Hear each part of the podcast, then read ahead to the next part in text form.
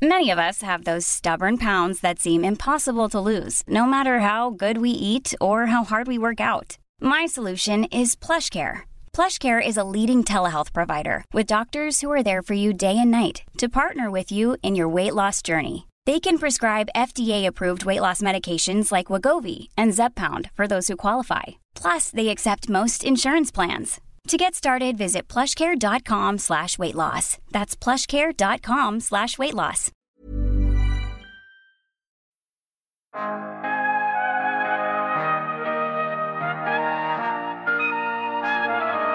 Hur transporteras och behandlas data i ett mobilnätverk? Vad skiljer egentligen ett 5G-nätverk från 3G och 4G? Vad är millimeterband, beamforming och network slicing? Är strålningen från 5G-näten farlig? Ja, och när har fler privatpersoner en 5G-telefon än en 4G-telefon? Det är bara några av de frågor som vi besvarar i det här specialavsnittet om den nya mobilstandarden 5G.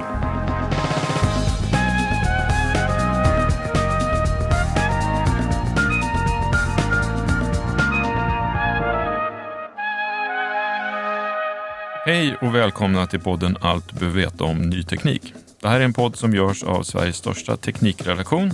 Jag heter Per Danielsson och är chefredaktör. Och jag heter Anna Åring och är nyhetschef. Mm. Vi ska alltså prata om 5G idag, som ni hörde i inledningen. Eh, jag hoppas att du som lyssnar på hela avsnittet får mer kunskap om vad 5G är och vilken revolution det här kan innebära för oss som användare och för det uppkopplade samhället. Ja, och det är vår egen reporter Peter Ortsjö som ska guida oss igenom tekniken och funktionerna och möjligheterna och riskerna med 5G. Han har gjort ett stort reportage, en stor genomgång, vi kallar det för Jätteguiden, om 5G som vi har publicerat på nyteknik.se.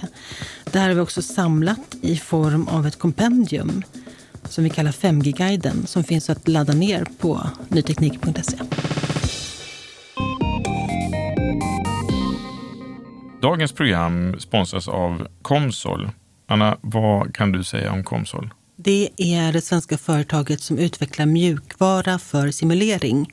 Det används för till exempel design och utveckling av litiumjonbatterier, kylning av elmotorer och skärmning av elektriska fält. Ett exempel är att Samsung använder Comsol för design av högtalare till sina tv-apparater. Ja, precis. Och allt det där är faktiskt rätt häftigt. Och nu är det faktiskt så att fler kan ta del av Comsols beräkningar. En nyhet är att man kan skapa fristående simuleringsapplikationer som kan köras av vem som helst utan behov av licens. Och vill man veta mer, ja, då är det bara att gå in på komsol.se. Hej Peter och välkommen till podden. Tack så mycket. Hur är läget? Det är bra tack. Hur är det med dig? Det är alldeles utmärkt och idag ska vi prata om 5G och du är ju ny teknikspecialist på det här området, eller hur? Ja, det kanske man kan säga. Du, innan vi dyker ner i lite mer avancerade tekniska frågor eh, skulle jag vilja att du kanske bara förklarar för lyssnarna vilka effekter som utbyggnaden av 5G-näten kommer få under kommande decennium. Framförallt så kommer det skilja sig på så sätt att eh, det kommer vara långt fler tillämpningar eh, riktade mot industrikunder så att eh, näringsliv och Eh, tillverkningsindustri och eh, alla typer av eh, företag kommer att utnyttja 5G på olika sätt. Tidigare har ju mobilnäten varit mest för kanske slutanvändare som du och jag, alltså vanliga mobilanvändare. Och det är ju en stor skillnad gentemot hur det har varit tidigare. Sen kan man väl säga att det kommer att bli ett förbättrat mobilt bredband pratar man om och det betyder att eh, överföringshastigheterna kommer att gå väldigt mycket snabbare så att du till exempel kan börja streama spel, vilket har varit svårt eh, och är svårt med 4G-nät till exempel. Så, eh, man kan även tänka sig att man kan spela virtual reality eller augmented reality-spel över 5G-nät där spelen egentligen inte körs lokalt på hårdvaran utan någon annanstans. Och för oss som tittar mycket på eh, exempelvis Netflix i mobilen, vad, vad innebär det här för oss? Om man tittar på Netflix mycket i mobilen, så visst, man kan väl säga så här att du teoretiskt sett då skulle kunna få 8K om du har en mobiltelefon med 8K-skärm. Problemet är bara att eh, din, din mobiltelefonskärm skulle behöva vara stor som eh, en väldigt, väldigt stor platt-tv eh, för att du överhuvudtaget skulle ha någon behållning av den. Så jag tror inte att video, om man bara tittar på upplösning och kvalitet så, eh, kommer det att skilja sig särskilt mycket. Däremot kan man tänka sig att man är på ett direktsänt evenemang och kan se det man, alltså om man tittar på en fotbollsmatch eller någonting, att man kan se eh, flera olika vinklar direkt i mobilen eh, samtidigt som man tittar på matchen live. Mm. Vi ser ju att runt om i världen så börjar 5G-näten eh, rulla ut. I Sydkorea och USA så finns det redan kommersiella nät i bruk. Eh, Sverige brukar ju normalt sett ligga rätt långt fram och ibland till och med först ut med den här typen av ny mobilteknik. Eh, 4G-näten var ju ett sånt typexempel. Men nu ligger vi faktiskt efter. Vad beror det här på? Vi, vi har inga kommersiella 5G-nät ännu. Det är väl eh, några olika faktorer. Det ena är att eh, Sverige rättar sig en del efter hur EU eh, tillämpar frekvenstilldelning i hela Europa och att man därför har väntat på att se vilken typ av frekvens ska vi använda som 5G-frekvens? Eh, från början var det ju tänkt att man skulle ha aktion av det som kallas för 3,5-bandet i Sverige. Eh, först var det väl tänkt i december 2019 och sen blev det flyttat några månader. Men sen så kom ju den här lagen om elektronisk kommunikation eller LEK eh, till efter att, eh, ja, det har ju att göra med Huawei och att det finns oro för Eh, vilken eh, typ av utrustning man ska ha i samhällskritisk kommunikation helt enkelt. Och eh, den lagen har ju försenat aktionen ytterligare då för att nu måste eh, efter att lagen tillträdde så måste Post och telestyrelsen som är tillsynsmyndighet i det här fallet kunna rådgöra med Säpo och Försvarsmakten om vilka som ska få ha Eh, spektrum helt enkelt i Sverige. Det gäller alltså operatörerna. Mm. Och operatörerna i sin tur då eh, ska kunna redogöra för vilka kunder de använder och anlitar. Tror du att det här är negativt för Sverige eller spelar det ingen roll? Jag tror att det är negativt på så sätt om man tittar på ett företag som Spotify till exempel. Det finns en anledning till att de kommer från Sverige eh, och den anledningen är, beror delvis på att vi var tidiga med 3G och 4G. Mm. På tal om Huawei så har vi ju vår egna klenod Ericsson som eh, slåss på 5G-marknaden. Och eh, hur ser deras position ut där? Den ser bra ut. Eh, de har tagit ganska många 5G-kontrakt. Sen kan man väl säga att det där att, få en översikt över hur det där ser ut exakt just nu är svårt därför att det ändrar sig nästan från dag till dag nu. Eh, men eh, eh, Huawei är ju väldigt, väldigt starka. Sen har de ju haft sina andra problem, men de, de har ju en enorm forskning och utveckling. De har en väldigt långt framskriden position när det gäller att bygga 5G-infrastruktur. Och de är större än Ericsson på många sätt. Men jag tycker att det verkar som att Ericsson klarar sig riktigt, riktigt bra i den konkurrensen. Mm. Om man tittar tillbaka lite grann så utrullningen av 4G-näten gick ju faktiskt eh, ganska snabbt och jag tror att det var det var sju år sedan som man hissade flaggan och slog på trumman och sa att nu täcker vi 99 procent av befolkningen. Kommer vi få se samma snabba utrullning i Sverige av 5G och samma täckning lika, lika snabbt eh, trots den här förseningen av spektrumutdelningen? När spektrumutdelningen väl är genomförd, när operatörerna har sina frekvenser, då tror jag att det kommer att gå väldigt snabbt. Därför att det är enklare att ta steget till 5G från 4G jämfört med hur det var till 4G från 3G. Så jag tror att det kommer att gå jättesnabbt. Det är egentligen det som sätter... Eh, men, men varför blir det här då enklare?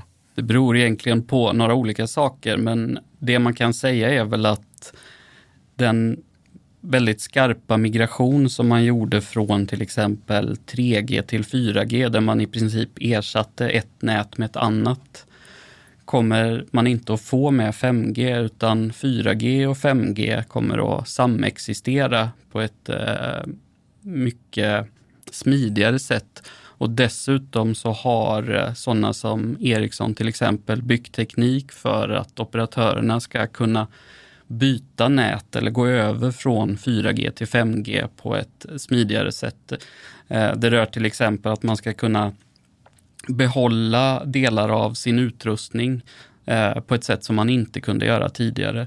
Så jag tror att för operatörerna så kommer det att vara billigare, enklare och smidigare och därför kommer det också gå snabbare. Om man då tittar på, det blev ju en väldigt stor skillnad att gå, om man tittar tillbaka, gå från 3G till 4G. Det har ju gjort en jättestor skillnad för oss själva i privatlivet och för oss som, som företag och så vidare.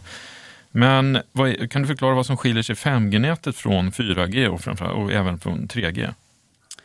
Ja, det är flera eh, saker som skiljer sig åt, men en väldigt tydlig sak som många pratar om, det är ju att man för första gången använder det som kallas millimeterband. Eh, alltså att man använder eh, spektrum högre upp. Eh, då får man en eh, kortare räckvidd på signalen, men man får i gengäld en väldigt mycket större bandbredd. Och kan man då på olika sätt förstärka den här signalen så, eh, och få, samtidigt få den här höga datatakten så får man ju de här ja, mer exotiska tillämpningarna som eh, man tänker på när man tänker på 5G med att du kan hämta hem en film på några sekunder som är i ultrahög upplösning till mm. exempel. Om vi bara tittar liksom på tekniken i ett mobilnätverk. Hur transporteras och behandlas datat i, i här? I grunden så kommer 5G inte skilja sig så mycket från 4G. Du behöver fortfarande radioteknik, master och antenner. Eh, du behöver fortfarande det som kallas för core-nät, som är egentligen eh, ett slags, eh, ja, core-nät det betyder ju kärna och det är ju liksom där som man kan kalla det en terminal egentligen för all mobiltrafik. Så att eh, trafiken går från eh, en mobilmast till K-nätet och vidare ut till internet eller vidare till en annan mobilmast och tillbaka. Sen kan man väl säga så här att det skiljer sig eh, nu för tiden därför att 5G kommer att byggas mycket, mycket mer ut efter hur sådana som Amazon Web Services och Microsoft Azure bygger sina molnplattformar. Eh, och det betyder väldigt förenklat att du kan distribuera core-nätet så att du kan ha den typen av funktionalitet mycket närmre användaren och då kan du potentiellt sett till exempel få en lägre fördröjning om du till exempel på ett fabriksgolv vill styra en robot och det finns starka säkerhetskrav. Så om du då har core-nätet nära den här roboten så kan du garantera en väldigt, väldigt låg fördröjning. Det är en skillnad som, som eh, inte riktigt, alltså det har inte riktigt funnits eh, med 4G eh, och tidigare. Men betyder också 5G då att vi helt slutar dra kabel och kanske även inte kommer att använda wifi? Nej, jag tror att de kommer att komplettera varandra. Wifi-standarden utvecklas ju också hela tiden så att jag tror inte att det ena utesluter det andra där. Det beror lite på vilka förutsättningar man har där man är helt enkelt. I, I ditt här populära kompendiet som eh, vi pratat om tidigare så skriver du bland annat om ord som millimeterband som du nyss nämnde, massiv MIMO, beamforming, network slicing som fyra viktiga teknikområden för 5G. Eh, kan du kort förklara de här termerna? Massiv MIMO och beamforming hör väldigt mycket ihop Massiv MIMO kan man säga är en antennteknik med massiv står för väldigt många antenner. Eh, med den tekniken, massiv MIMO, så blir det enklare att göra det som kallas för beamforming och det betyder helt enkelt att man riktar de elektromagnetiska vågorna mot ett särskilt ställe. Eh, om man tänker hur en eh, ett radiotorn eller en makrocell som det brukar kallas fungerar idag så skickar den ut eh, signalen över ett stort område. Man kan säga att det området badar i, i eh, liksom den här signalen medan du med beamforming riktar signalen mot en enskild användare. Och eh, du kan även göra så att den här signalen följer den här användaren. Eh, och det där är viktigt för att om du ska upp på millimeterbanden då vi pratar om att det finns kortare räckvidd, eh, så är det här en teknik för att faktiskt se till att millimeterbandstekniken överhuvudtaget blir gångbar för att den överhuvudtaget ska kunna gå att använda. Så det är massiv MIMO beamforming. Eh, network slicing är väldigt, väldigt häftigt tycker jag.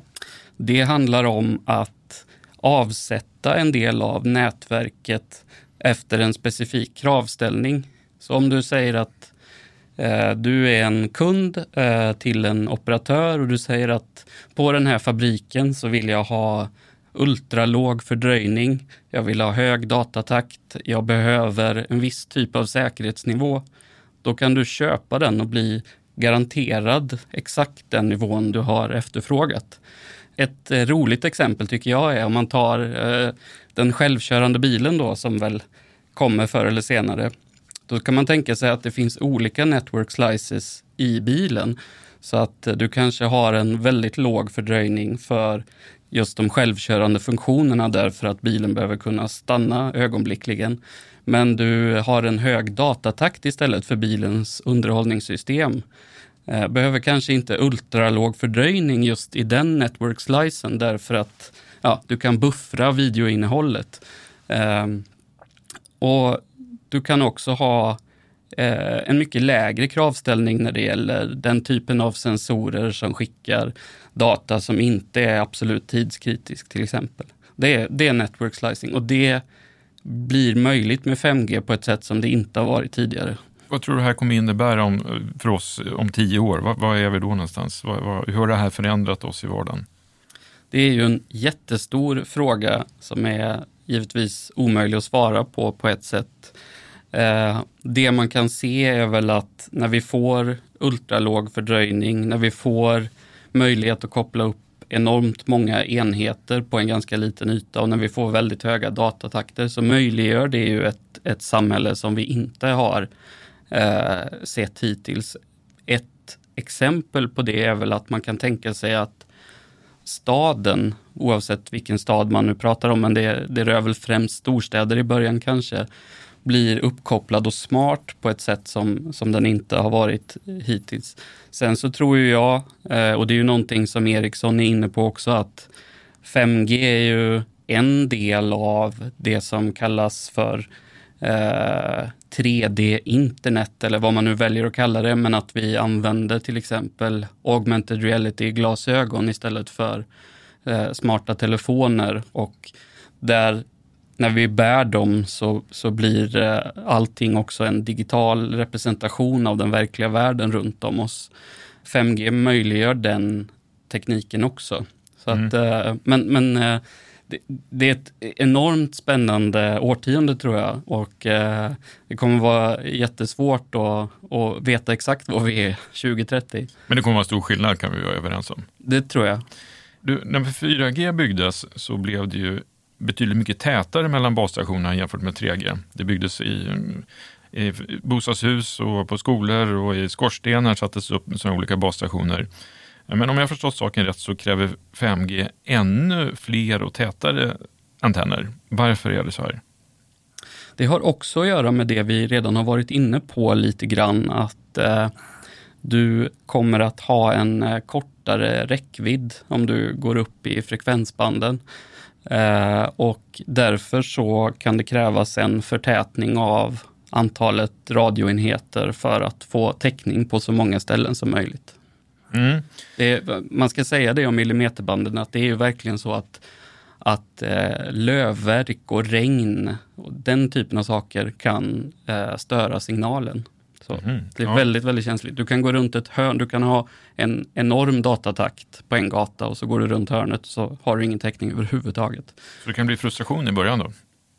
Ja, jag tror att eh, det är något man ska vara medveten om i alla fall. Men eh, sen är det ju så att i, eh, i USA så har man börjat på millimeterbanden därför att det är där det finns spektrum i just USA. Eh, och det med de speciella utmaningarna som vi precis diskuterar nu. Men i Sverige så kommer vi att börja på 3,5-bandet. Och eh, där, det, är inte, det tillhör inte millimeterbandet. Millimeterbandet är på eh, 24 gigahertz och uppåt och eh, 3,5-bandet är på 3,5 gigahertz omkring där. Och då, det brukar ju kallas för den, typ den gyllene zonen för 5G. Du får inte de här extrema eh, egenskaperna som du får på millimeterbanden. Men eh, det är gott nog för 5G om man säger så. Mm. Så att det är inte säkert att eh, svenskarna, vi som bor här, kommer att uppleva det här som jag sa, gå runt hörnet på gatan och inte få någon täckning. There's never been a faster or easier way to start your weight loss journey than with PlushCare. PlushCare accepts most insurance plans and gives you online access to board-certified physicians who can prescribe FDA-approved weight loss medications like Wigovi and Zepbound for those who qualify. Take charge of your health and speak with a board-certified physician about a weight loss plan that's right for you. Get started today at plushcare.com slash weight loss. That's plushcare.com slash weight loss. plushcare.com slash weight loss. This Mother's Day, treat mom to healthy, glowing skin with Osea's limited edition skincare sets. Osea has been making clean, seaweed infused products for nearly 30 years. Their advanced eye care duo brightens and firms skin around your eyes, while the Golden Glow Body Trio nourishes and smooths skin all over. Go to OSEAMalibu.com and use code MOM for 10% off your first order site wide.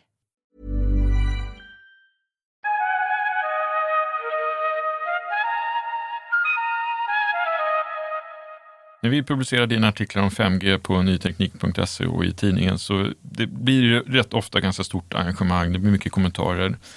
Och eh, så har det även gjort med de här artiklarna och då är det framförallt olika eh, synpunkter och då kommer alltid upp den här debatten om strålningen från, från 5G-näten, om den är farlig eller inte. Och att vi i medierna borde lyfta den här frågan mera.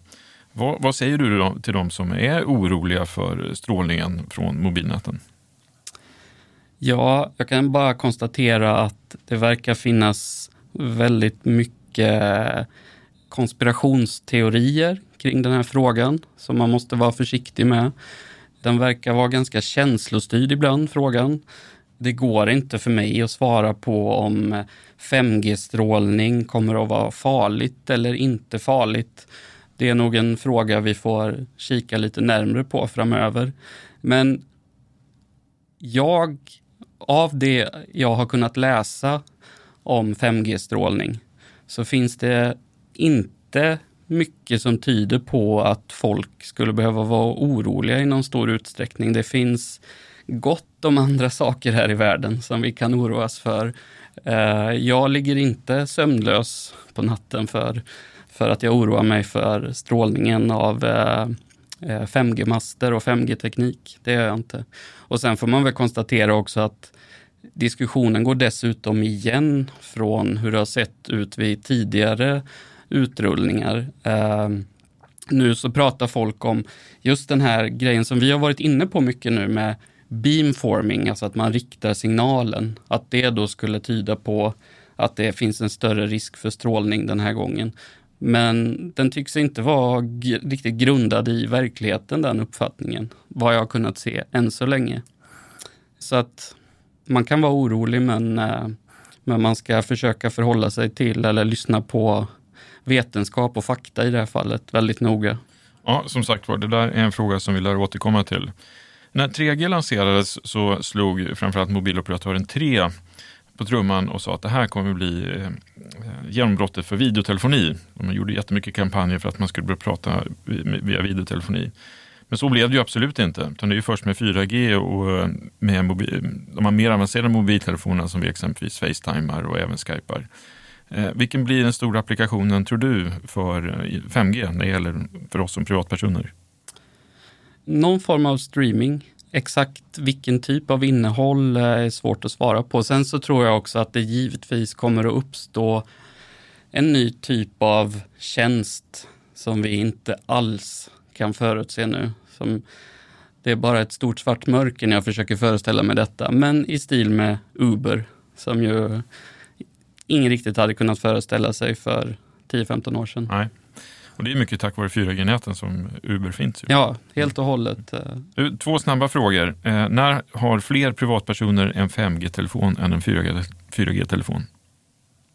Menar du globalt? Nej, i Sverige. I Sverige, I Sverige är det svårt att svara på. Um, 2025. 2025 redan? Mm, mm. Absolut. Ja.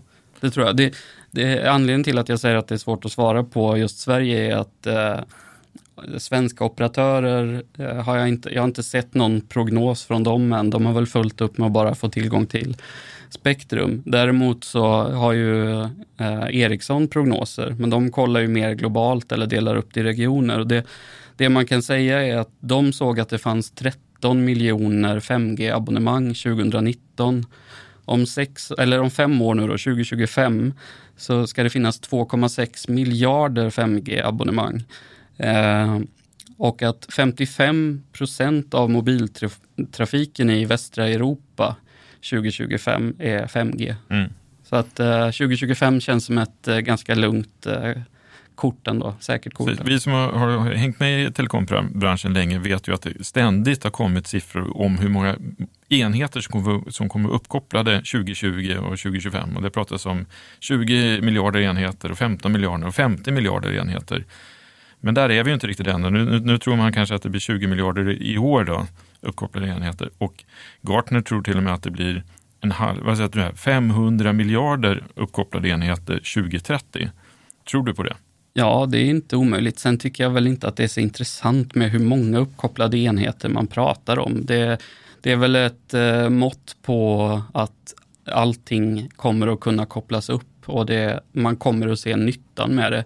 Sen om det är 500 miljarder eller 250 miljarder eller vad det nu är, det är väl behovsstyrt liksom. Men ja, eh, saker och ting kommer att vakna till liv. Det finns eh, internet of things, det är inte något som vi pratade om för några år sedan och det inte blev något med, utan det är bara att vi kommer inte diskutera det på samma sätt. Nej. Allt som eh, har en nytta av att vara uppkopplat kommer att vara uppkopplat. Mm. När, när köper du din första 5G-telefon? I år kanske. Ja. Eh, Du kommer garanterat testa någon 5G-telefon i- i- för Ny Tekniks räkning va? under året? Ja, men det tror jag absolut. Eh, väldigt många telefoner eh, kommer ju att släppas med 5G-stöd det här året. Eh, vi har ju bara, ja, Samsung var ju, släppte ju en redan i fjol, men, men eh, det kanske blir mer aktuellt för oss här att testa den nu. Eh, tre var ju först ut med ett 5G-nät. Nu använder de visserligen då existerande spektrum eftersom de inte har fått tillgång till de nya än. Men, men eh, ja, samtidigt så, jag bor ju i Gnesta. Så jag vet inte riktigt eh, när vi får 5G i Gnesta. Nej, det lär ju dröja lite kanske. Men jag jobbar ju en del i Stockholm i alla fall. Precis. Vi ska säga det att du kommer på plats för Ny Tekniks räkning på den stora mobilkonferensen Mobile World Congress i Barcelona i slutet av februari. Vilka nyheter tror du kommer dominera där? Ja, det kommer vara helt och hållet en eh, 5G-mässa. Så har det visserligen varit några år nu, men det kommer ju bli väldigt mycket mer konkret nu när i princip hela världen, och med hela världen så menar jag framför allt eh, Europa, USA, Sydkorea, Kina och en del andra regioner också kommer att koppla upp sig mot eh, 5G. Så att det kommer vara 5G för hela slanten där. Mm. Tillsammans med Ny Tekniks illustratör Jonas Askren har ju du Peter gjort en, eh, ett väldigt bra kompendium som vi har pratat om. Och i kompendiet finns också väldigt bra grafik som förklarar de olika beståndsdelarna i ett 5G-nät och hur allt hänger ihop. Allt det här finns ju i det nedläsbara kompendiet och eh, kompendiet innehåller även en gedigen ordlista som förklarar många av uttrycken som, som vi har pratat om här. Och det är även en ordlista som kommer leva vidare och vi fyller på med den, eller hur? Absolut. Eh, Den är inte på långa vägar komplett, även om den är ganska lång eh, nu och det finns Mm. mycket att läsa där. Men om folk eh, har tips och idéer på saker vi inte har förklarat om 5G så är de ju välkomna att höra av sig. Ja, perfekt. Eh, tack så mycket Peter. Tack själv. Vi närmar oss slutet på det här avsnittet. Om du vill fördjupa dig och lära dig mer om 5G så tipsar vi än en gång då om att gå in på nyteknik.se och ladda hem det här kompendiet. 18 sidor tjockt kompendium som vi kallar för 5G-guiden. Precis. Och vi tackar givetvis dagens huvudsponsor Comsol. Alla avsnitt och bonusklipp finns som vanligt på Acast, Spotify, iTunes och givetvis på nyteknik.se. Klicka gärna på prenumerera så missar du inget avsnitt. Om du har åsikter på innehållet eller tips på ämnen som vi ska prata om eller tips om intressanta personer som du vill att vi intervjuar. Då kan du mejla oss på redaktionen nyteknik.se. Jag heter Anna Åring. Och jag heter Per Danielsson. Tack för att du lyssnade. Hej då! Hej då!